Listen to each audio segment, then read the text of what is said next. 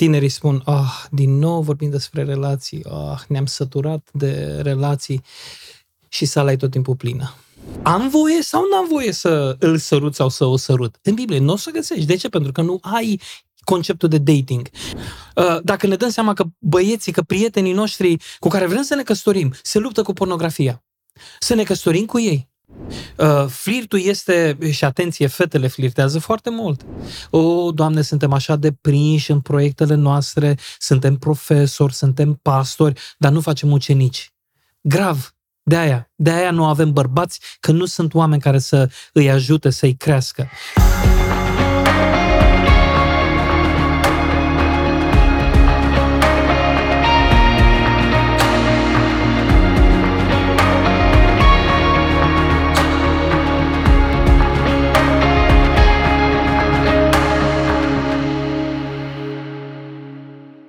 Vă salutăm pe toți și bine ați venit la podcastul Arise for Christ. Vă încurajăm să mergeți pe site-ul nostru ariseforchrist.com ca să vedeți cu ce ne ocupăm noi. Și astăzi în studioul nostru se află pastor Lucian Bălănescu. Luci, mulțumim că ai acceptat invitația. Da, și eu mă bucur tare mult să fiu din nou cu voi, cu tine, Adi.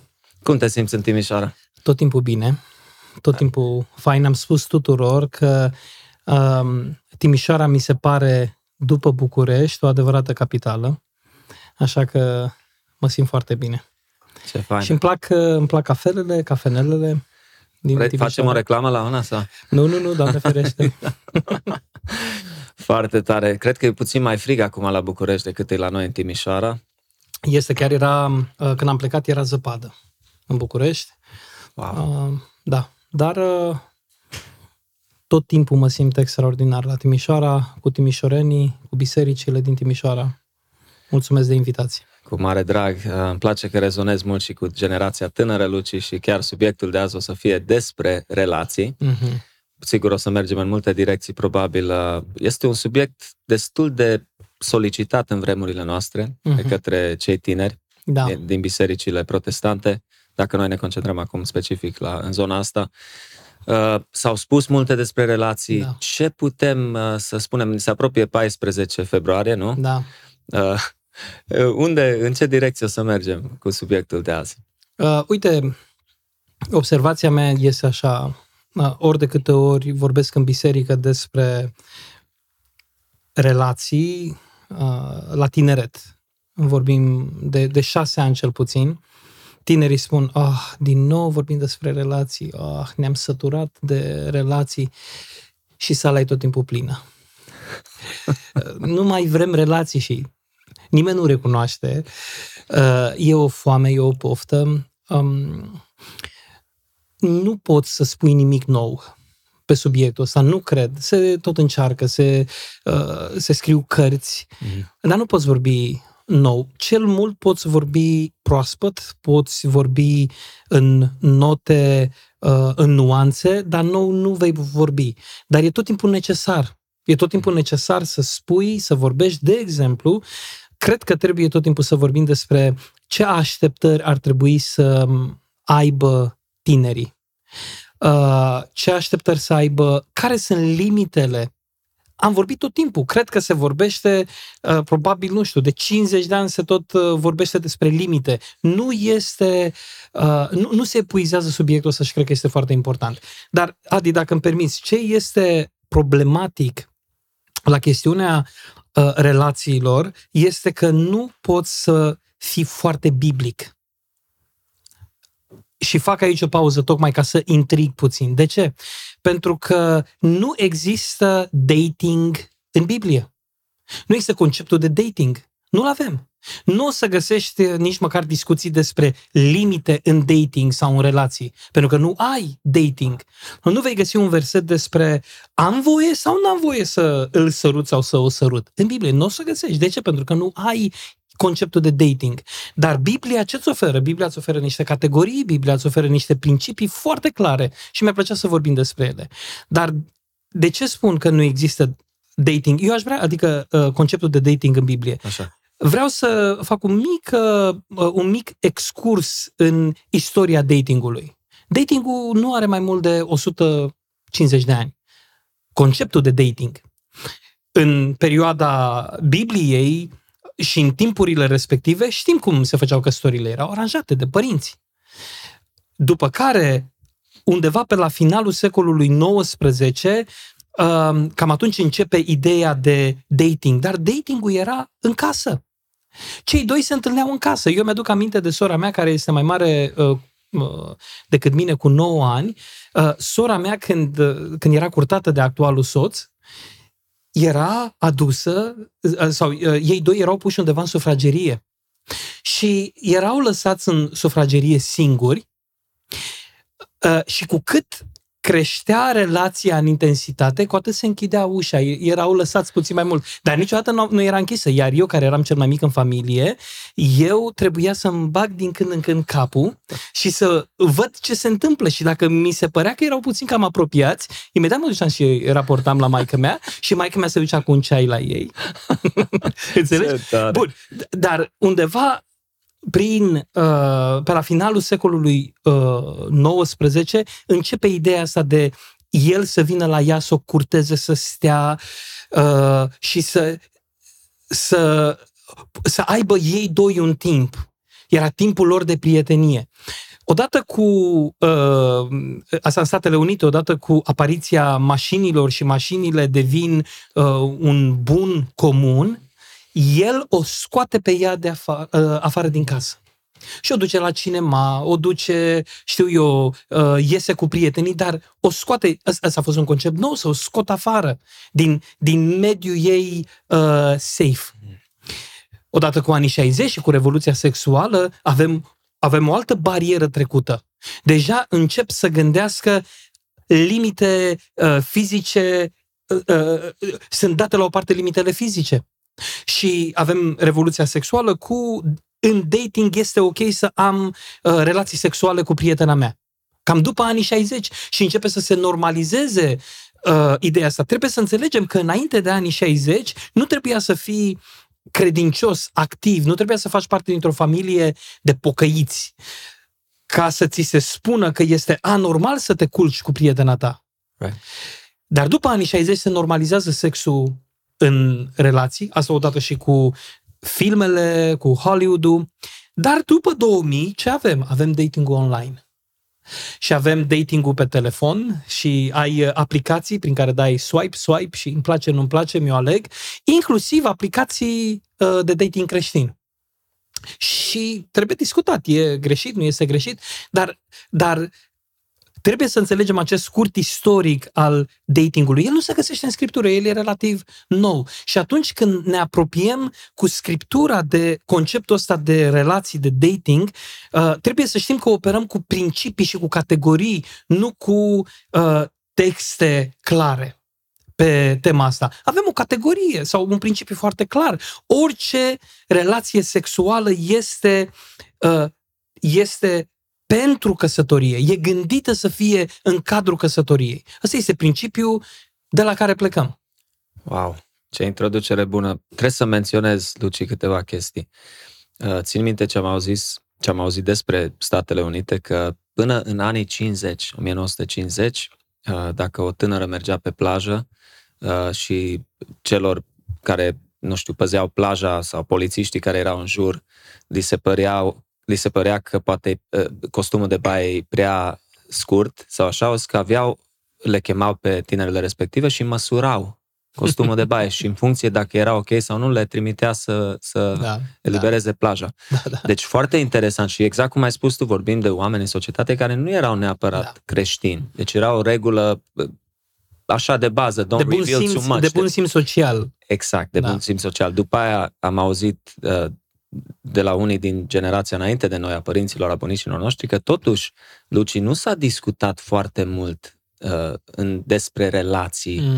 uh, în, în biserică, înainte de, să spun, pe vremea comunismului și așa mai departe. Era o rușine să discuți chestiile astea care sunt mai da, da, da, intime da, da. și așa da. și nu se prea discuta. Da, uh, sigur, mai ales despre sexualitate, Doamne ferește. Absolut, și atunci vreau să fac și eu o diferență între courting și dating, mm, nu? Mm. Uh, curtarea și da, dating-ul, da, pentru da. că e o diferență.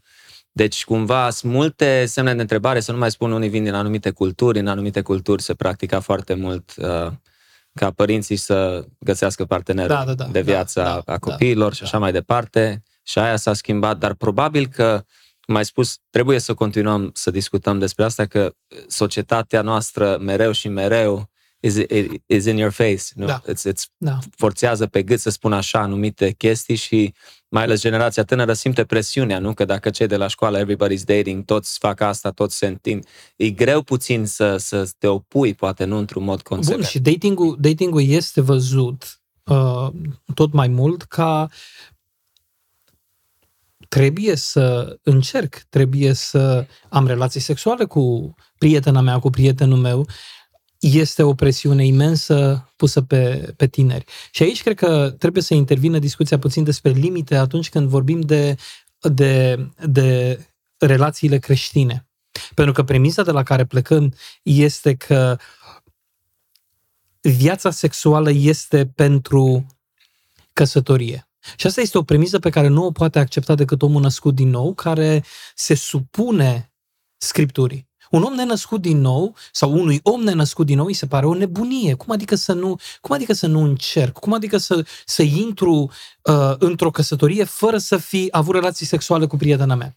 Și atunci, asta este premisa de la care plecăm. Și eu am un principiu pe care îl spun tot timpul tinerilor când vorbesc despre limite.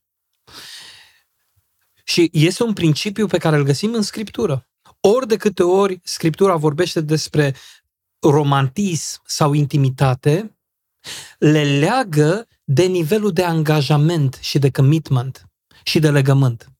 Așa că, cu cât intri în relație mai adânc, intri sau cu cât lași din limite, trebuie să lași din limite direct proporțional cu angajamentul pe care ți-l asumi. Așa că, uh, de aia noi gândim o perioadă de amiciție, o perioadă de prietenie asumată, o perioadă de logodnă și o perioadă de căsătorie. Și trebuie să, să, să spun, mie mi se pare, uh, în ultimul timp mi se pare că se e atât de ușor sau, sau se sar etapele astea.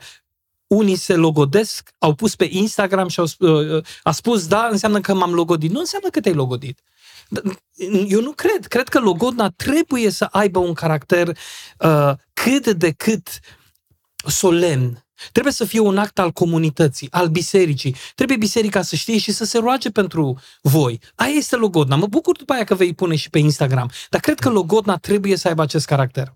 Uh, amiciția. Ce înseamnă amiciția? Amiciția înseamnă că deja l-am văzut sau am văzut-o, este un cadru foarte safe, este biserica, este grupul de prieteni, este grupul de uh, tineret eventual și acolo limitele sunt foarte, sunt foarte sus. Nu? Când, când sunt în zona de amiciție. Nu-mi permit multe lucruri. Când am intrat în, în zona de prietenie deja, înseamnă că dau drumul la niște limite. Adică, probabil că merg cu prietena mea de mână. nu e așa? De ce? Pentru că deja este prietena mea. Dar nu merg cu prietena mea de mână dacă nu mi-am asumat un angajament. Și asta este o problemă a generației. Vor cât mai multe beneficii ale prieteniei, uh, dar cu foarte puțin angajament asumat. Că mulți mă întreabă, Luci, este ok să uh, ne sărutăm până unde să mergem? Atenție! Angajamentul ăla este cât de... inclusiv, inclusiv la, uh, la cuvinte. Te iubesc, ești a mea, ești cea mai importantă. Stai puțin, acel te iubesc trebuie să vină deja cu un angajament. Nu, în ce mă privește, cine spune un băiat care îi spune unei fete te iubesc, trebuie să vină cu o verighetă deja. Adică o cerere în căsătorie mi se pare mult. Uh, inclusiv cu visele. Uh, unele fete, dar și băieți, sunt de două luni în, în relație și deja își lasă mintea să se ducă departe, se gândesc cum să-i numească pe copii, unde să facă uh, luna de miere. Și eu le spun tot timpul, e ok să vă faceți planuri, dar care este nivelul de angajament pe care vi l-ați luat? Pentru că dacă nu vă veți răni unul pe altul, să nu vă mirați că unii spun, îmi dau atât de clar seama că ar trebui să ies din relația asta, dar atât de mult ne-am legat unul de altul. Normal că v-ați legat. Pentru că n-ați avut limite emoționale, n-ați avut limite um, în, în, în mintea voastră, în visele pe care vi le faceți și dai drumul la limite în măsura angajamentului pe care ți-l, uh, ți-l asumi. Wow. Foarte, foarte interesant și rezonez cu tot ce spui. Uh, avem și extrema cealaltă, Luci. Tu ai spus, mm. ok, de două luni și ei deja vorbesc de o grămadă de vise mm. și cum o să-și numească copiii. Dar unii o lungesc foarte mult. Și poate să numească, ei, am just courting, you know, e, e parte timp de, de da, o, da. o curtez, nu? Da. Și poate să curteze pentru 4-5 ani. Da. Sau aud foarte mult în ultima vreme că tinerii doresc mult să-și termine facultatea, dar uneori timpul ăla de facultate e 5-6 ani. E, același, e exact aceeași problemă la bază. Uh, lipsa hotărârii și angajamentului. Cei care stau patru ani în căsătorie, scuze, în, uh, în, uh, în prietenie, uh, sunt oameni care nu s-au hotărât și să nu-mi spună mie nimeni că sunt, stau patru ani în prietenie și nu au ajuns cu limitele foarte relaxate. Limite fizice, limite emoționale. Uh, să nu spună că nu suntem naivi. N-ai cum. N-ai cum să stai patru ani în prietenie, în același oraș, să te vezi și tu să-mi spui că noi avem niște limite clare. Nu, nu aveți niște limite clare. Și problema este Problema este că uh, tu nu ești hotărât. Eu nici măcar nu recomand mai mult de 2 ani. Dacă sunt hotărâți un an, un an jumate, eu nu spun, nu-i, nu-i împing pe toți, uh, hai căsătoriți-vă cât mai repede, nu contează, nici măcar nu-i las uh, să se căsătorească dacă nu fac un, uh, o sesiune de consiliere premaritală. Tot în biserica noastră trebuie să faci consiliere premaritală ca să te căsătorești. Uh, dar o problemă a generației este această uh, lipsă de, um, de, de hotărâre, de angajament. Sunt uh, mai ales băieții, și, și eu nu vreau să, să, să subestimez cauzele și motivele pentru care există această nehotărâre. Unii sunt nehotărâți pentru că au traume din trecutul lor, unii uh, au, au traume din copilărie, Alții au experiențe din trecutul lor, uh, au fost părăsiți și le este foarte greu. Am un prieten care, uh, care a divorțat și care vrea, își dorește să se recăsătorească. Sigur că aici putem intra în uh, discuțiile despre recăsătorire, dar îmi spune, nu pot, sunt blocat. Sunt blocat. Așa că um, este o mare problemă nehotărârea. Și eu chiar, chiar aș putea să o spun fără să uh, fără să jignesc, că știu că este sensibil subiectul, lipsa de hotărâre și de angajament este o consecință a imaturității.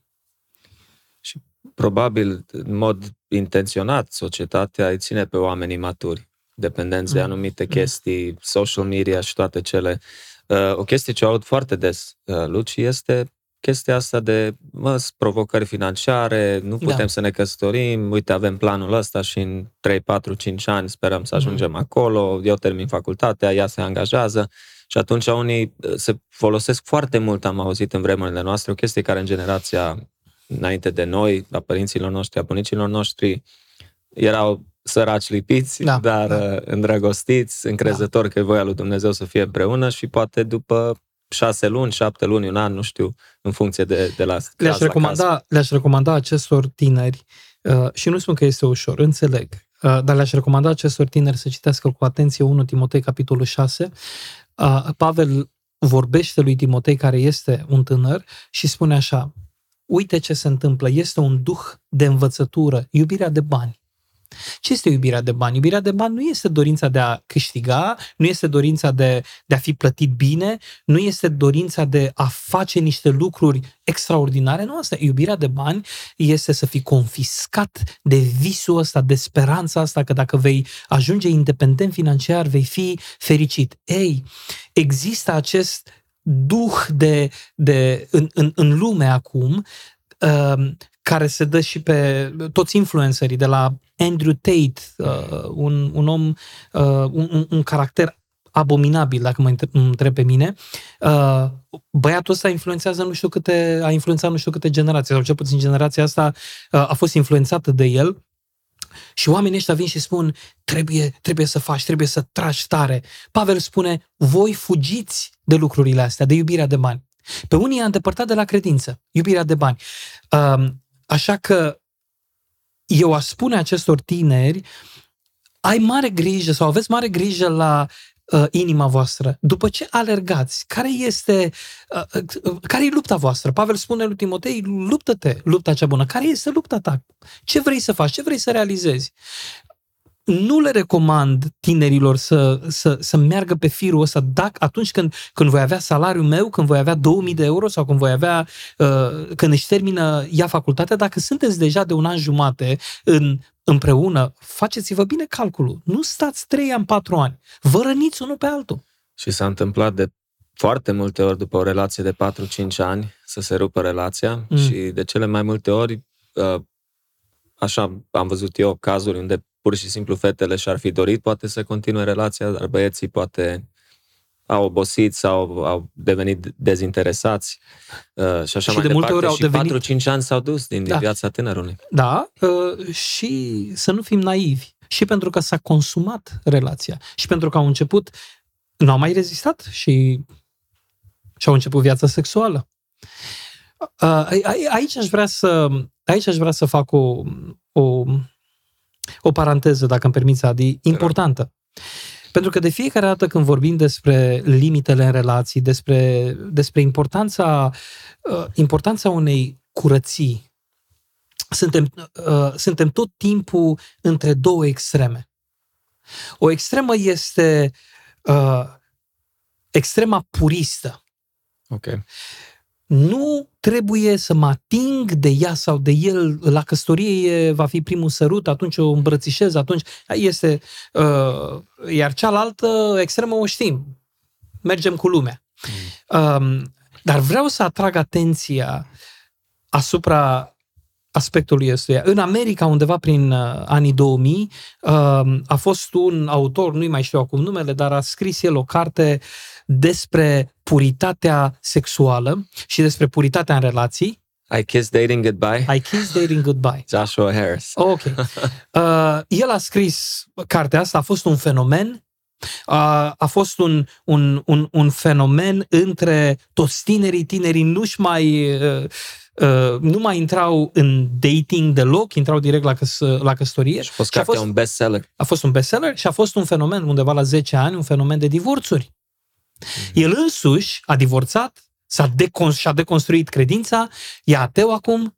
Corect. Um, și vreau să spun că are directă legătură cu această atitudine fundamentalistă, legalistă, prostească. Pentru că nu cred că asta este soluția. Soluția este, e, e nefirească. Soluția este să ai limite să ai limite clare și limitele astea le dai drumul sau dai drumul limitelor doar în direct proporțional cu angajamentul pe care ți-l iei. Mulți vin și îmi spun, Luci, dar uh, spune-mi, te rog frumos, uh, am voie să-mi sărut prietena? Tot timpul vor rețete. Și eu le spun, care este angajamentul pe care îl ai? Pentru că dacă intri, dai drumul emoțiilor, dai drumul, um, dai, dai, dai drumul la limite, nu-mi spune tu mie că după aia mai stai 2-3 ani, că nu reușești. Hotărăște-te pentru ea. Căsătorește-te și eu cred că uh, avem în noi Duhul Sfânt care ne spune, este prea mult, puneți limite cât stai cu prietena, nu-mi spune că stai cu ea noaptea la un Netflix până la două noaptea, dar totul este ok, nu spune că mergi cu ea și stai în mașină noaptea și e tot ok, puneți limite, fi serios, fi serioasă. Uh, nu este simplu să navighezi dating-ul, dar nu sunt de acord nici cu atitudinea profund fundamentalistă, care în final din păcate, duce la multe divorțuri pentru că oamenii n-au reușit să, să se cunoască. Sunt relații, intru într-o relație uh, în, în, în, în amiciție, apoi în prietenie, nu stau foarte mult, dar îmi dau seama că nu, nu merge relația și e bine să ies. Îmi dau seama că, de exemplu, că el are probleme serioase cu mânia. Când se enervează, dă cu pumnul în zid. Eu spun, pentru că am fete, le spun, fetelor, un pas înapoi. Dați spațiu, dați oferiți spațiu să se pocăiască. Hai că ating o problemă mai sensibilă, mai dureroasă. Fetele își dau seama că băieții au probleme cu pornografia. De multe ori mă întreabă Luci, ce să facem? Uh, dacă ne dăm seama că băieții, că prietenii noștri cu care vrem să ne căsătorim, se luptă cu pornografia. Să ne căsătorim cu ei.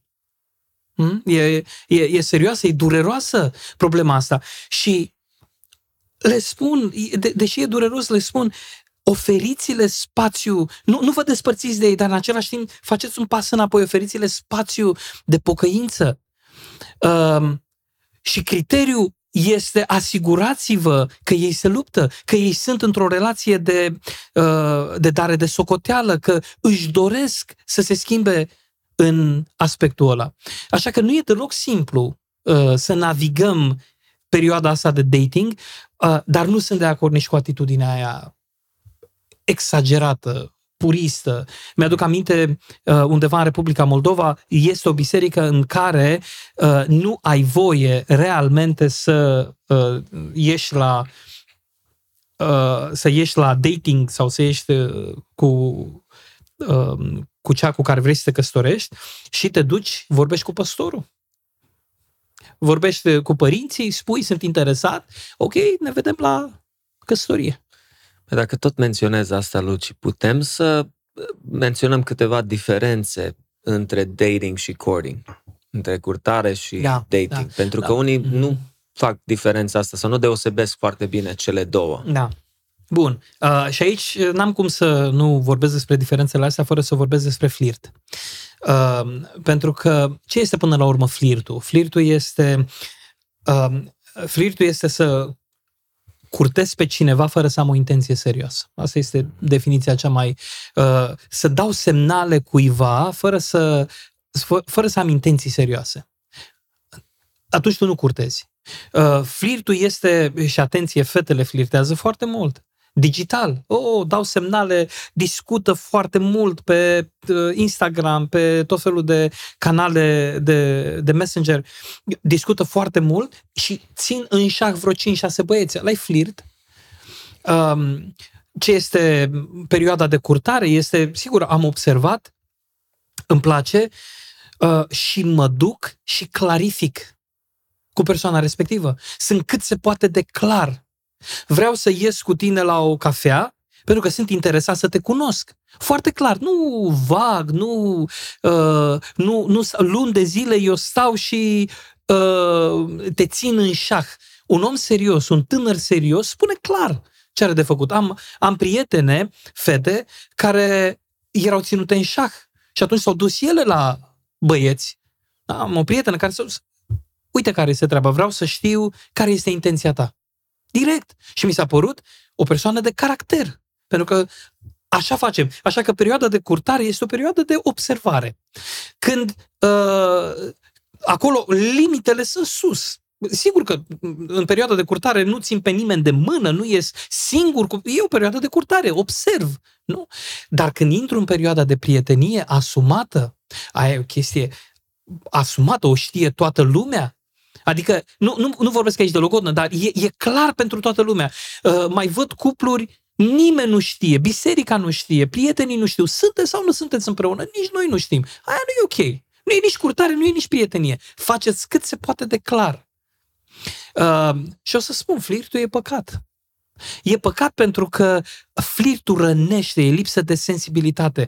Uh, sunt băieți care flirtează dintr-o nevoie continuă de validare. Vor să se simtă că sunt și ei jucători. Vor să se simtă că sunt plăcuți. Sunt fete care fac asta. Dar nu sunt deloc serioase, nu sunt gata, sau serioși, nu sunt gata să-și asume. Și nu ajungem la asumare. Și de ce, wow, de ce totdeauna se ajunge la punctul ăsta unde parcă cu fiecare generație care vine în, în lumea noastră, în contemporană, în secolul 21, da. uh, parcă tot mai nepregătiți, tot mai speriați mm. sunt uh, de, de căsătorie, de commitment, de asumare. De, de ce oare se tot merge în direcția asta, tot, parcă tot mai mult cu fiecare generație care se ridică. Și aici, aici, aici eu aș vrea să vorbim despre uh, tinerii din biserică. Sunt câteva motive.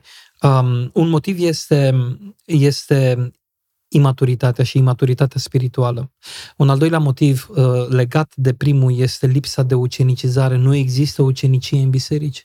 Uh, nu există oameni, bărbați maturi care să ia, să-și ia timp și să ia pe lângă ei 2, 3, 4 băieți pe care să-i ajute să crească. O, Doamne, suntem așa de prinși în proiectele noastre, suntem profesori, suntem pastori, dar nu facem ucenici.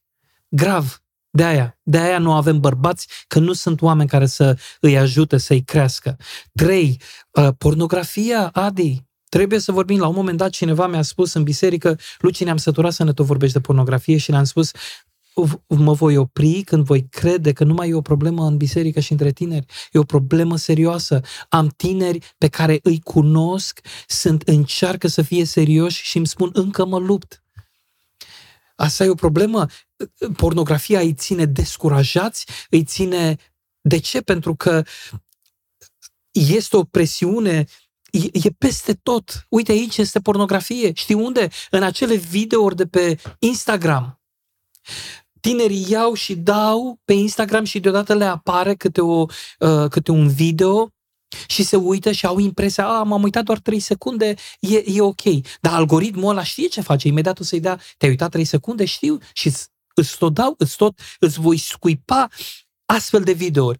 Și tinerii sunt prinși în pornografie și sunt descurajați și mulți dintre ei spun, până nu-mi rezolv problema asta și foarte bine fac, dar nu sunt foarte serioși cu ei în lupta asta. Apoi, a patra chestiune, iarăși, e legată și e legată și de ucenicie. Uh, tot mai puțini tineri se luptă pentru disciplinele spirituale, să fie disciplinați. Astea sunt niște probleme. Dacă nu e disciplină spirituală, nu e maturitate, nu e maturizare. Nu există shortcut la maturizarea spirituală. Tot timpul este cu sudoare, tot timpul este cu adâncire. R.C. Sproul zicea, Dumnezeu nu-și descoperă binecuvântările din cuvânt, nu, nu, nu-și descoperă uh, adâncimile lui unei minți leneșe. Nu-și descoperă. Iar noi avem problema asta. Și apoi este și acest spirit al vremii. Să fac, să ajung, să fac bani, să călătoresc. Atunci voi fi împlinit. Investește mai mult în, în, um, în viața ta spirituală ca tânăr. Și aici uh, eu aș vorbi puțin și despre ce așteptări ar trebui să aibă și băiatul și fata. Înainte să, să spui despre așteptări, nu pot să nu menționez o chestie care am auzit-o despre un uh, tânăr care era chiar misionar la un moment dat, asta a fost la undeva prin 2005, care, el era american și mergea, au mers în mai multe țări, au slujit, după aia, până la urmă, am uitat în ce țară au fost și pastor într-o biserică, s-au implicat în da. lucrarea de pastorație și prietenii lui spuneau despre el lucrul următor. Au zis că Freddy, așa îl cheamă, au zis Freddy vrea a supermodel that can raise the dead. Deci el vrea o supermodel, adică frumoasă foc, da? Da. Și să fie atât de spirituală încât să ridice, să învie morții, da? La rugăciunile ei. Adică da. avea niște așteptări așa de mari și dacă nu greșesc, e foarte posibil și acum la 40 ceva de ani să nu fie căsătorit încă. Mm. Sau înainte să intri despre așteptări, unii nu crezi că, sau poate atingi deja chestia asta, că mm. unii au așteptări incredibil de mari și de aceea tot amână sau nu-și găsesc uh, uh, partenerul de viață pentru că au niște așteptări irealiste. Da, cre- cred asta. Dar să știi că și aceste uh, um, așteptări uh, vin tot dintr-o imaturitate spirituală, imaturitate fizică, în sensul uh, psihologică, nu fizică. Uh, oamenii ăștia nu s-au maturizat. Um, de ce nu s-au maturizat? Pentru că încă au, și tot despre așteptări, au așteptarea um, că trebuie să întâlnească acea persoană, fie fată, fie băiat, um, care să, să le aducă în sfârșit starea de Eden, de rai. și eu, eu de multe ori le spun, le spun tinerilor, uh, tot timpul ne căsătorim cu persoana nepotrivită. Și ca să intrig puțin. Dar tot timpul ne căsătorim cu persoana nepotrivită. Pentru că de ce? Uh, uh, asta observăm după ce ne căsătorim avem impresia, ne, pentru că atunci când suntem, când e chimia aia, când e fiorul de la început, trecem ușor peste toate problemele pe care partenerul le are. După ce ne căsătorim, le vedem, le observăm, uh, ne șlefuim, ne dăm seama, ne călcăm pe bătătură și uh, deodată începem să spunem, dar nu cred, uh, îmi dau seama că nu mai ești chiar așa de potrivit sau de potrivită. Tot timpul, pentru că asta face Dumnezeu. Dumnezeu ne, ne dă pe cineva cu ajutorul căruia să ne sfințim. Știu că a ajuns să fie un clișeu, dar e o realitate. Căsătoria este despre, este, este un, un nou strat de maturizare și de apropiere de Dumnezeu. Asta este scopul căsătoriei, să ne... Uh, un alt strat sunt copiii. Vin copiii și... Un alt uh, nivel de lepădare un alt de sine. nivel de lepădare de sine, da, da, da. Deci tot la așteptări.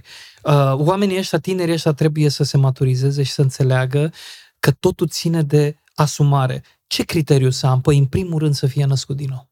Aici nu, aici nu discutăm. Să fie născut din nou. Și, atenție, nu să fie din Biserica Baptistă, creștin pe Evanghelie, Pentecostală. Atenție, nu e o garanție. Poate să fie de acolo să nu fie născută din nou. Poate să fie de la ortodox să fie născută din nou. Oh, cam mult? Nu. Asta este realitatea. Să fie născută din nou, să fie născut din nou, să fie într-o relație vie cu Hristos. Asta vreau. Ăsta este primul criteriu și asta este și o garanție că în căsnicia aia va fi pocăință. Da, sunt așteptări nerealiste. Uneori avem impresia, oh, căsătoria va fi tot timpul un, un moment de, um, cum să spun, de, uh, de strălucire, artificii. No way! Nu? De când ești căsătorit? 2010. 2010. Asta înseamnă că 13 ani? Da. Ok. Da, noi, în octombrie o să fie 13. Noi facem 19 ani de ah, căsătorie. Felicitări. Și pot să mulțumesc, felicitări și ție, dar pot să spun căsătoria sănătoasă are un nivel, are un grad ridicat de plictis și de plictiseală. Și e frumoasă plictiseala aia, plictiseala împreună. Sâmbetele, dimine- uh, sâmbetele, de multe ori, sâmbătă dimineața, uh, avem momente de lenevie, când stăm, ne punem muzică, ne punem jazz, dăm, facem o cafea și stăm și citim în sufragerie. Da? E un, un timp de leneveală bună. Aia face, dar lenevim împreună. Exagerez puțin, dar o, o căsnicie sănătoasă se și plictisește. Uh, sau, mă rog, uh, are, are un, are un uh, nivel de plictiseală Că noi tot timpul ne gândim, oh, dacă mă căsătoresc, va fi tot timpul uh, va fi tot timpul adrenalină, ce fain va fi. Nu, nu va fi tot timpul adrenalină. Uneori eu, de exemplu, m-am simțit un adevărat șofer pentru copiii mei. Asta am fost. Dul, ia fă. Ce sunt? Uneori a, a fost foarte greu, ne, ne-am certat foarte mult și am zis ce facem, ce Dar acolo este, uh, ăla e atelierul de pocăință, familia. Asta să fie așteptarea. E un atelier, e o fabrică de har, de pocăință, E o fabrică în care vedem că suntem zdrobiți și avem nevoie de Hristos, avem nevoie să fim într-o mai mare dependență de El. Asta e familia. Așteptarea asta să o am de la familie. Absolut. Da, am auzit un exemplu foarte fain care uh, confirmă ce spui tu acum. A spus Paul Washer într-o predică care am auzit-o mai de mult, că Dumnezeu îți va da un partener, un soț, o soție care e slab sau slabă, mm. exact la punctele unde tu ți-ai dori ca partenerul tău de viață să fie puternic sau să mm-hmm. aibă calitățile respective. Și au zis exact, alea nu o să le aibă, adică o să fie foarte imperfect și o să aibă slăbiciuni care tu ți-ai dori să nu le aibă, exact pentru scopul care l-ai spus tu, pentru sfințirea da. ta. Ca tu să înveți să mori mai mult față de tine, să fii mai viu pentru Hristos, să, să poți să, să ajungi la punctul ăla, cum ai menționat după aia copiii, pădare de sine. Deci mm. nu mai e despre noi, E o chestie unde te dăruiești și tu, iei exemplul lui Hristos. You know, să-ți iubești soția cum Hristos iubește biserica. Sunt niște taine și lucruri care cu mult timp, cu multă muncă, sudoare, rugăciuni, lacrimi, ajunge acolo și cred că așteptările astea realiste sunt și datorită faptului că uneori uităm pe ce pământ trăim. Mm. We're on this side of eternity, nu? Da, da. Uh, contează foarte mult, adică păcatul a infectat lumea. Noi trăim într-o lume care e plină de păcat, așa cu oameni care sunt răniți, zdrobiți, păcătoși, uh, infectați, dacă pot spune așa. Broken. Și atunci uneori încerc... Broken, thank da. you, that was the word. Uh, și atunci noi încercăm să ne găsim colțișorul nostru de rai pe pământ aici mm. și numai nu ne iese ec- calculele. Da. Eu spun tot timpul uh, la la nunți, că tinerii deja s-au săturat de exemplu ăsta, dar e un exemplu prea bun. Le spun, um, gândiți-vă, vă rog frumos, când vă căsătoriți, um, gândiți-vă la un pod. Un pod care este foarte șubred, dar e bine um, pictat, e bine aranjat, cineva a venit la aranjat și nu, nu pare. Da, și tu când mergi pe el, pare un pod ok, dar el e șubred. Dar dacă trece un tir cu un tonaj foarte mare peste podul ăla pe care noi l-am, uh, l-am refăcut, dar doar la suprafață. Cosmetic. Da, l-am cosmetizat. Când trece un tir, ce face tirul ăla? Sparge toate, uh, și toată tencuiala aia o sparge uh, și scoate în evidență șubrezenia podului. Și le spun tinerilor, vreau să înțelegeți că așa este căsătoria. Când te căsătorești cu celălalt, un tir cu un mare tonaj trece peste inima ta. Și când te căsătorești, deodată, după ce te-ai căsătorit, deodată vezi că îți scoate, noi suntem, noi, noi, noi înainte în prietenie, ne, ne proiectăm ca fiind niște oameni foarte, un pod bine făcut, foarte bine cosmetizat. După ce ne-am căsătorit, sare-te în la aia. Și acolo este testul dragostei adevărate. Pentru că în momentul în care îmi sare tencuiala aia, eu sunt tentat să spun, tu scoți cei mai rău din mine. Tu știi ce butoane să apeși și să scoți cei mai rău din mine. Și testul maturizării și maturității și a dragostei adevărate va fi așa. Când sare tencuiala, să mă duc la Hristos și să zic, Doamne, depinde de Tine. Văd, n-am crezut că sunt un om mânios, n-am crezut că sunt un om gelos, n-am crezut că am păcatul ăsta și păcatul ăsta, persoana cealaltă a scos în evidență lucrurile astea, vindecă-mă tu. Și vreau să dau un exemplu personal. Când au venit copiii, uh, eu am crezut, până la copii, am crezut că sunt un tip foarte calm. Și când au venit copiii, primul copil, Eliana, mi-am dat seama că am probleme cu mânia, Adi. Mi-am dat seama că am probleme cu mânia. Și a fost un moment când plângea și nu se mai oprea și am tras o palmă mai tare la fond. Și Eliana s-a uitat la mine, era micuță, cu ochii mari, speriați, disperată, dar i-am tras de nervi. Și m-am speriat, mi-am dat seama, Doamne, eu nu vreau să fiu un om nervos, nu vreau să fiu un om care își crește copiii în felul ăsta, care nu are control și m-am, am, am făcut din această problemă pe care Dumnezeu mi-a arătat-o, mânia, proiectul familiei mele. Și am spus lui Rodi și am zis, vreau să ne rugăm împreună, vreau să lucrăm, eu nu vreau să fiu un astfel de soț și un astfel de tată. Și Dumnezeu a eliberat, vreau să știi. Dumnezeu m-a eliberat și m-a învățat prin disciplină, prin rugăciune, prin post. A fost un proiect. Nu vreau să fiu un astfel de tată și un astfel de soț. Înțelegeți? Asta face astfel de așteptări să avem. Căsătoria este o fabrică a sfințirii foarte, și apropierii de Dumnezeu. Wow, wow, extraordinar. Putem să continuăm. Ce așteptări sau mai degrabă când știe un tânăr sau o tânără că este pregătit pentru a se căsători. Și vreau să mai subliniez puțin chestia financiară, pentru că mulți ar, ar răspunde la ce am discutat mm. noi mai devreme. Nu, noi vrem să ne asigurăm financiar, doar să ne asigurăm că putem să plătim o chirie, că putem să punem da, o pâine da. pe masă, nu avem așteptări să ne îmbogățim, okay. ci pur și simplu să putem trăi ca să întreținem da. o familie. Da, ok. Înțeleg asta și este foarte bine. Uh, și sigur că spiritul ăsta vremii de a ne îmbogăți este adevărat, dar mai e un alt spirit uh, al vremii care este indolența, lenevia, uh, sunt incompatibile cu creștinismul. Un creștin leneș și spiritual și fizic e un creștin care trăiește în păcat. Nu, nu, nu vreau să aud de creștini leneși.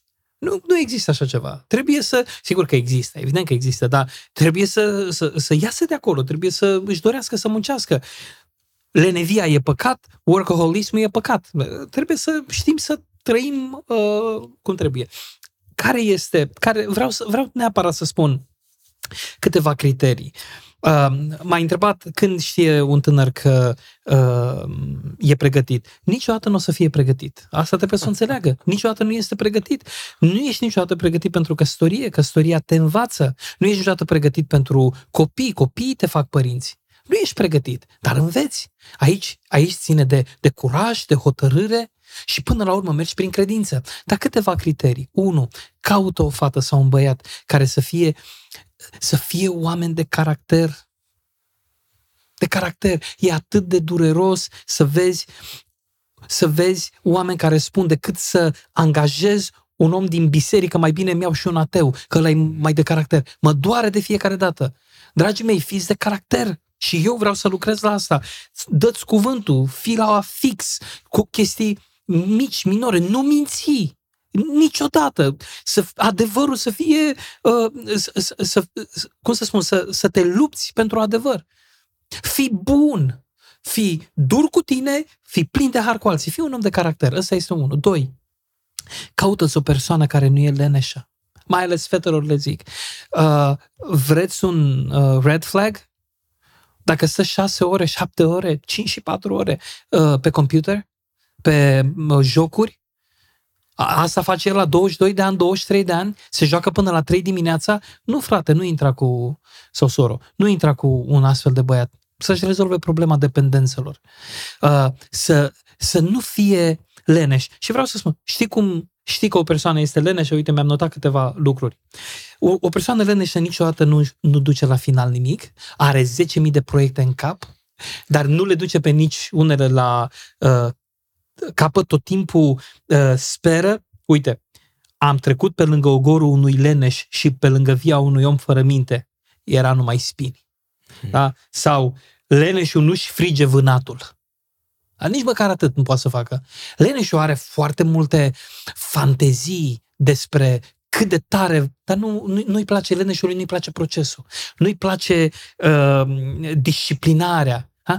Fugiți de un astfel de, de băiat. Sau aduce tot timpul scuze pentru să-și justifice comoditatea. O, așa am crescut, o, prietenii mei, o, părinții mei, o, șefii mei. Asta e leneșul, tot timpul aduce scuze. Uh, e visător. Îi e foarte greu să se disciplineze și spiritual. Așa că eu spun, vrei un criteriu, caută să nu fie leneș. Apoi un alt criteriu, să fie sensibil sau sensibilă. Să vadă dincolo de propriile nevoi. Caută un băiat sau o fată care e implicat sau implicată în viața bisericii, în slujire. Neapărat. Uh, în Proverbe 31, ea își întinde mâna către cel nenorocit, își întinde brațul către cel lipsit. Da? Să fie, uh, să vezi că nu este concentrat doar pe, pe el sau pe ea. Uh, și ultimul lucru pe care vreau să îl spun, să fie și, și baza de la care am plecat e să fie născut din nou. Asta e, asta, asta e premiza. Dar ultimul lucru este să caute să se maturizeze să caute să fie o persoană evlavioasă. Și aici vreau să zic câteva lucruri. Cum îți dai seama că ești un om evlavios? Ai o neobosită căutare după lucrurile duhovnicești. Vrei, vrei îți place contextul unui studiu biblic. Nu te simți inadecvat când cineva vorbește despre Isus. Nu imediat schimbi subiectul. Îți place, îți place închinarea. Îți, chiar dacă e o luptă, chiar dacă uneori este greu, studiul e greu, e muncă, dar îți place să crești. Apoi, uh, nu ai o problemă cu autoritatea spirituală, ești ok să fii sub autoritate spirituală, chiar îți dorești, ești o persoană învățabilă, uh, apoi ai o sensibilitate sau are o sensibilitate, persoana asta are o sensibilitate față de păcat. Da? Asta este o persoană matură. Își vede propriul păcat, propria inimă păcătoasă uh, și are o sensibilitate, știe să iasă din anturaje care îi fac rău. Da? Astea sunt, căutați astfel de, de oameni, de tineri. Right. Eu aș mai avea două întrebări, Luci. Te rog. Uh, și prima ar fi următoarea, că bănuiesc că sigur unii tineri se întreabă uh, dacă au început uh, o relație de curtare, de mm. dating, mm. cum o numesc ei, uh, și poate discută cu un băiat sau cu o fată de câteva luni și află, uite exact ce ai spus tu, află că băiatul e dependent de video game și joacă FIFA până da. la 2-3 dimineața, da. 5 zile pe săptămână, uh-huh. vede obiceiuri nepotrivite, vede da. înclinații nesănătoase din punct de vedere spiritual, dar ține la el. Da. Da. Oprește în mod direct exclusivitatea relației uh-huh. sau spune, uite, facem un angajament să nu discutăm cu alte persoane, dar eu vreau să mă rog pentru tine, vreau uh-huh. tu să văd cât de serios ești în, da. în a căuta față lui Dumnezeu să, să fie liberat de aceste lucruri. Adi, au, trăim o perioadă în care divorțurile sunt tot mai ușoare, facile. Și în care văd că parcă nu mai nu se mai luptă atât de mult tinerii căsătoriți de 2, 3, 4 ani. Nu mai merge, nu mai e fior între noi. Uh, Bea așteaptă să aibă un motiv care îl consideră da, biblic. Da, exact. Uh, hai să ieșim. Și pentru că există deja un fenomen al divorțurilor, uh, eu sunt foarte, foarte, foarte atent în consiliere cu acești tineri și le spun, vă rog, asigurați-vă, priviți atent, vedeți, um, vedeți dacă sunt semnale, repet, dacă el e mânios, dar nu că, na, când se ceartă, că e un tip colerice, așa sunt. Nu, dar dacă el are probleme cu mânia și dacă ți s-a întâmplat să-ți tragă o palmă, da? Pentru că e o realitate. Ah. Fugi. Oprește relația. Punct. Nu intra într-o altă, să-și rezolve problema aia. E dependent, dependent, atenție, nu că se joacă, e dependent de video games, să se ducă să-și rezolve problema. Slavă Domnului, avem Teen Challenge, poate și în Timișoara, este și în București, sunt tineri care se duc și se stau șase luni acolo să-și rezolve problema dependenței de video games, de pornografie, de droguri. Nu intra într-o relație cu un băiat care este prins în niște dependențe clare. Acum, atenție cum folosim cuvântul dependență. Faptul că îi place ceva nu înseamnă că e dependent. Nu? Uh, dependența are niște reguli clare. Dependența a pus stăpânire pe tine. Nu mai poți să te oprești, nu poți să, nu, nu poți să spui limite. E un drog. E un drog. Ești dependent de, de, de, de starea pe care îți oferă uh, lucrul respectiv. Dar, da, eu fi radical cu astfel de lucruri. Asigură-te că, exi- că, că se luptă cu adevărat, nu doar că îți spune că se luptă, asigură-te că se luptă persoana respectivă. Asta este o primă întrebare pe care mi-a pus-o. Right. Uh, am auzit o chestie destul de, de interesantă. Un caz real, tot în America, doi tineri uh, proaspăt căsătoriți, cred că de câteva luni de zile, au decis să meargă, uh, au cerut o întâlnire cu pastorul lor uh-huh. și au mers amândoi în biroul lui și au spus, uh, pastor, uite, uh, noi ne-am sfătuit, am tot vorbit, acum știi că ne-ai căsătorit cu trei luni în urmă, dar am realizat amândoi că de fapt nu a fost voia lui Dumnezeu să ne căsătorim. Pastorul s-a uitat mirat la ei, a dat din cap, ok, și a spus, ok, am înțeles. Au zis, probabil că nu a fost voia lui Dumnezeu atunci, mm. dar este voia lui mm. Dumnezeu acum. Mm-hmm. Și mi s-a părut foarte tare da, uh, da. exemplul lui, pentru că găsim totdeauna scuze, motive și probabil și societatea influențează da, foarte mult nu? Categoric. numărul acesta de divorț. Că noi vorbim de divorț în biserică, Luci, mm, nu vorbim în nu mai societate. Vorbim, nu, nu, nu. Um, e, este... Când divorțezi, nu divorțezi doar de persoana de care evident divorțezi, divorțezi de, de tot contextul ei, divorțezi de, și de familia ei, de prietenii ei sau lui. Uh, dacă, dacă sunt implicați și copiii, durerea este, este imensă. Uh, divorțul este divorțul este moartea unei lumi aproape. Uh, copiii ăia vor fi afectați pe viață. Absolut. Știi ce nu înțeleg eu, Luci, așa o mică chestie, paranteză, dacă pot spune așa. Eu n-am înțeles niciodată și sunt multe opinii și din partea teologilor și a mhm. pastorilor legat de subiectul de divorț. Da. Eu n-am înțeles de ce dacă o familie care soț, soție și au trei copii, dau un exemplu, da? da? Și unul din copii o ia razna, mm. când devine adult, devine un curvar, da. un drogat, un în ultimul hal, da? și părintele mereu lasă o ușă deschisă și o mână întinsă, nu? Da, Spre da, copilul da, lor. E, da. e copilul lor. Poate să fie ultimul drogat, poate să fie ultimul uh, fornicator, ce vrei tu, da? Dar totdeauna îl primești înapoi, nu?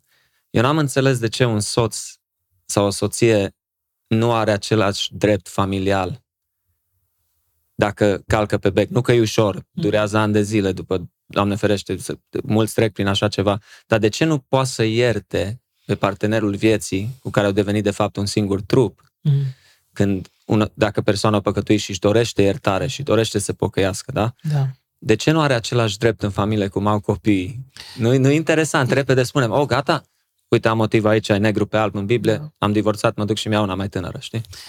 Um, drept, dreptul este um, ce, ce vreau să spun aici, uh, Adi, este că eu cred că noi nu înțelegem Mm. uh,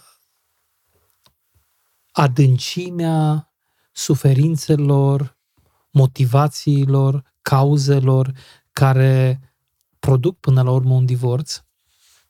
Uh, uneori ne uităm de la înălțimea unei relații sănătoase și ne uităm la niște familii distruse și ne vine să spunem, domnule, lucrurile sunt atât de simple.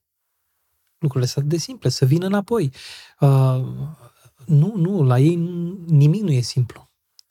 Uh, este foarte greu. Noi vorbim despre divorț, dar, dar, dar poate că bisericile noastre sunt pline de familii care trăiesc într-un divorț emoțional, în care părinții nu mai, uh, soții nu mai dorm în aceeași uh, cameră de ani de zile, ajung la biserică, totul pare ok, dar în realitate este, este un cimitir emoțional în familie.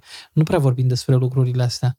Întrebarea este cum îi ajutăm pe oamenii ăștia. Avem, avem în biserică oameni care fac, oameni care, care sunt pregătiți să facă consiliere cu oamenii ăștia, pe care să îi ia oh, să ia cu multă dragoste, sensibilitate, competență Mm. și să-i aducă pas cu pas, uneori poate fi un proces de ani de zile. Wow. Și răspunsul meu ar fi, din păcate, probabil că e nu Da. în cele mai multe cazuri, din păcate. Și e- asta e, chiar aici e- e o perfectă introducere pentru ultima mea întrebare, pentru că ai menționat ce ai spus. Eu consider că mulți din cei care ne ascultă, și în mod deosebit ne-am adresat mult generației tinere, sunt mulți tineri care poate simt că nu au uh, suficientă ucenicizare, mentori, mm. oameni care să investească în viețile lor, din, Da. în bisericile lor. Poate Da. oamenii sunt ocupați, poate e o biserică mai mică de sat, Mhm, poate mhm, sunt anumite lipsuri și ei sunt disperați pentru niște ajutor mhm. și trebuie să menționăm și faptul, Luci, că noi am vorbit lucruri foarte importante aici, mai ales tu îmi place inima ta pentru acest uh, subiect și pentru tineri, dar sigur sunt unii care au trecut acele limite despre care ai Mhm, vorbit, Luci. mhm. Și unii poate trăiesc cu multă vinovăție, Da, da, uh, regret, Da. uh, durere în suflet Da. și, și și-ar dori să Da. caute ajutor și să Da. primească iertarea și asta. sunt și ce, descurajați. și da. descurajați, uite, nu o să mă mai dorească viitorul meu partener dacă află de trecutul meu sau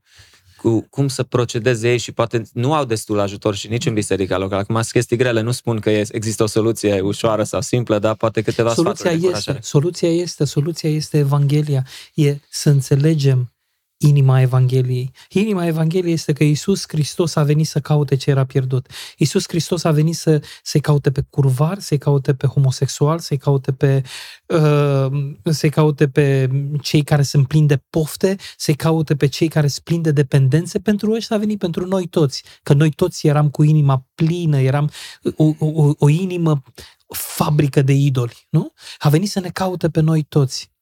Și Isus Hristos a venit să ne îmbrace în neprihănirea Lui, adică în viața Lui trăită în ascultare perfectă de Dumnezeu. Asta a venit Isus Hristos să facă, că altfel noi nu am fi putut să fim acceptați înaintea Lui Dumnezeu.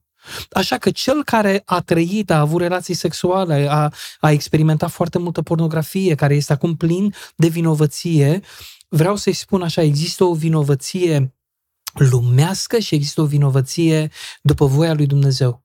Și vinovăția lumească este următoarea. Să îmi tot plâng și să mă victimizez, dar în final să nu mă duc la cruce. Aia este vinovăția lumească. și mă stau în balta aia propriei mele vinovății, dar nu ajung la cruce. Vinovăția după voia lui Dumnezeu este, da, îmi simt vinovăția, îmi simt murdăria păcatului, alerg la cruce. Dacă am această vinovăție, este un dar de la Dumnezeu ca să ajung la cruce, să mă pocăiesc. Unii nu sunt născuți din nou și deodată simt șoapta Duhului Vinovăție care este un cârlic pentru a fi născut din nou, să fugă la cruce. Nimeni nu se apropie de cruce prin propria lui neprihănire. Așa că dacă ești în starea asta, dacă ești în situația asta, ești plin de vinovăție, nu încerca să-ți rezolvi singur problema, fugi la Hristos. El te va îmbrăca cu neprihănirea lui. Poate ai nevoie de naștere din nou, roagă-te, strigă la Dumnezeu.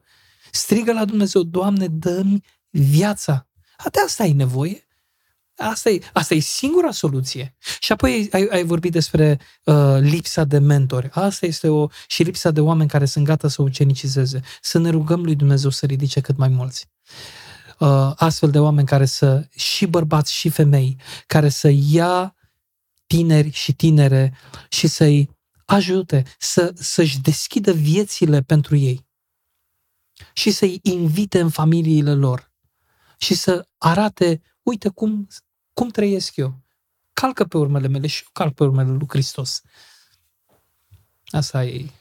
Da, da, foarte, foarte tare răspunsul uh, și pentru că se găsesc o grămadă de materiale online mm. uh, pe YouTube, pe websites, uh, există toate traducerile Bibliei în toate limbile gratuit pe net, uh, există aplicații faine cu Biblia. Uh, ceva materiale, resurse care i-ai recomanda pe tineri uh, să aplice în viețile lor sau să studieze mai mult ca să ajungă mai tare în Hristos, mai maturi? Mm. Sfatul meu aici este um, studiați Scriptura. Învățați să studiați inductiv Scriptura. Luați, luați o epistolă și bombardați-o cu întrebări învățați să faceți observație pe text. Scoateți cât mai multe idei dintr-un verset. Învățați să faceți o simplă exegeză, o interpretare și apoi aplicați textul ăla la viața voastră. Zilnic să facem asta. Zilnic. Asta este cel mai puternic studiu, că după aia, sigur, tot felul de cărți există și vă pot da o listă întreagă de, de cărți, dar vreau să accentuez nu vă duceți la cărți în primul rând, duceți-vă la Scriptură. Scriptura e cea care vă modelează în apropiere de Hristos. Învățați să fiți dependenți de propriul studiu în Scriptură și apoi de a citi alte cărți. Asta este sfatul meu. Și mai mult decât atât, după ce faceți personal, neapărat să aveți un grup cu care să studiați Scriptura împreună. Neapărat. Ce tare. Foarte, foarte fain. Luci, mulțumim mult de tot că ți-ai luat timp. Da fost plăcerea mea. O mare plăcere și pentru noi și până data viitoare, bro. Mulțumesc tare mult.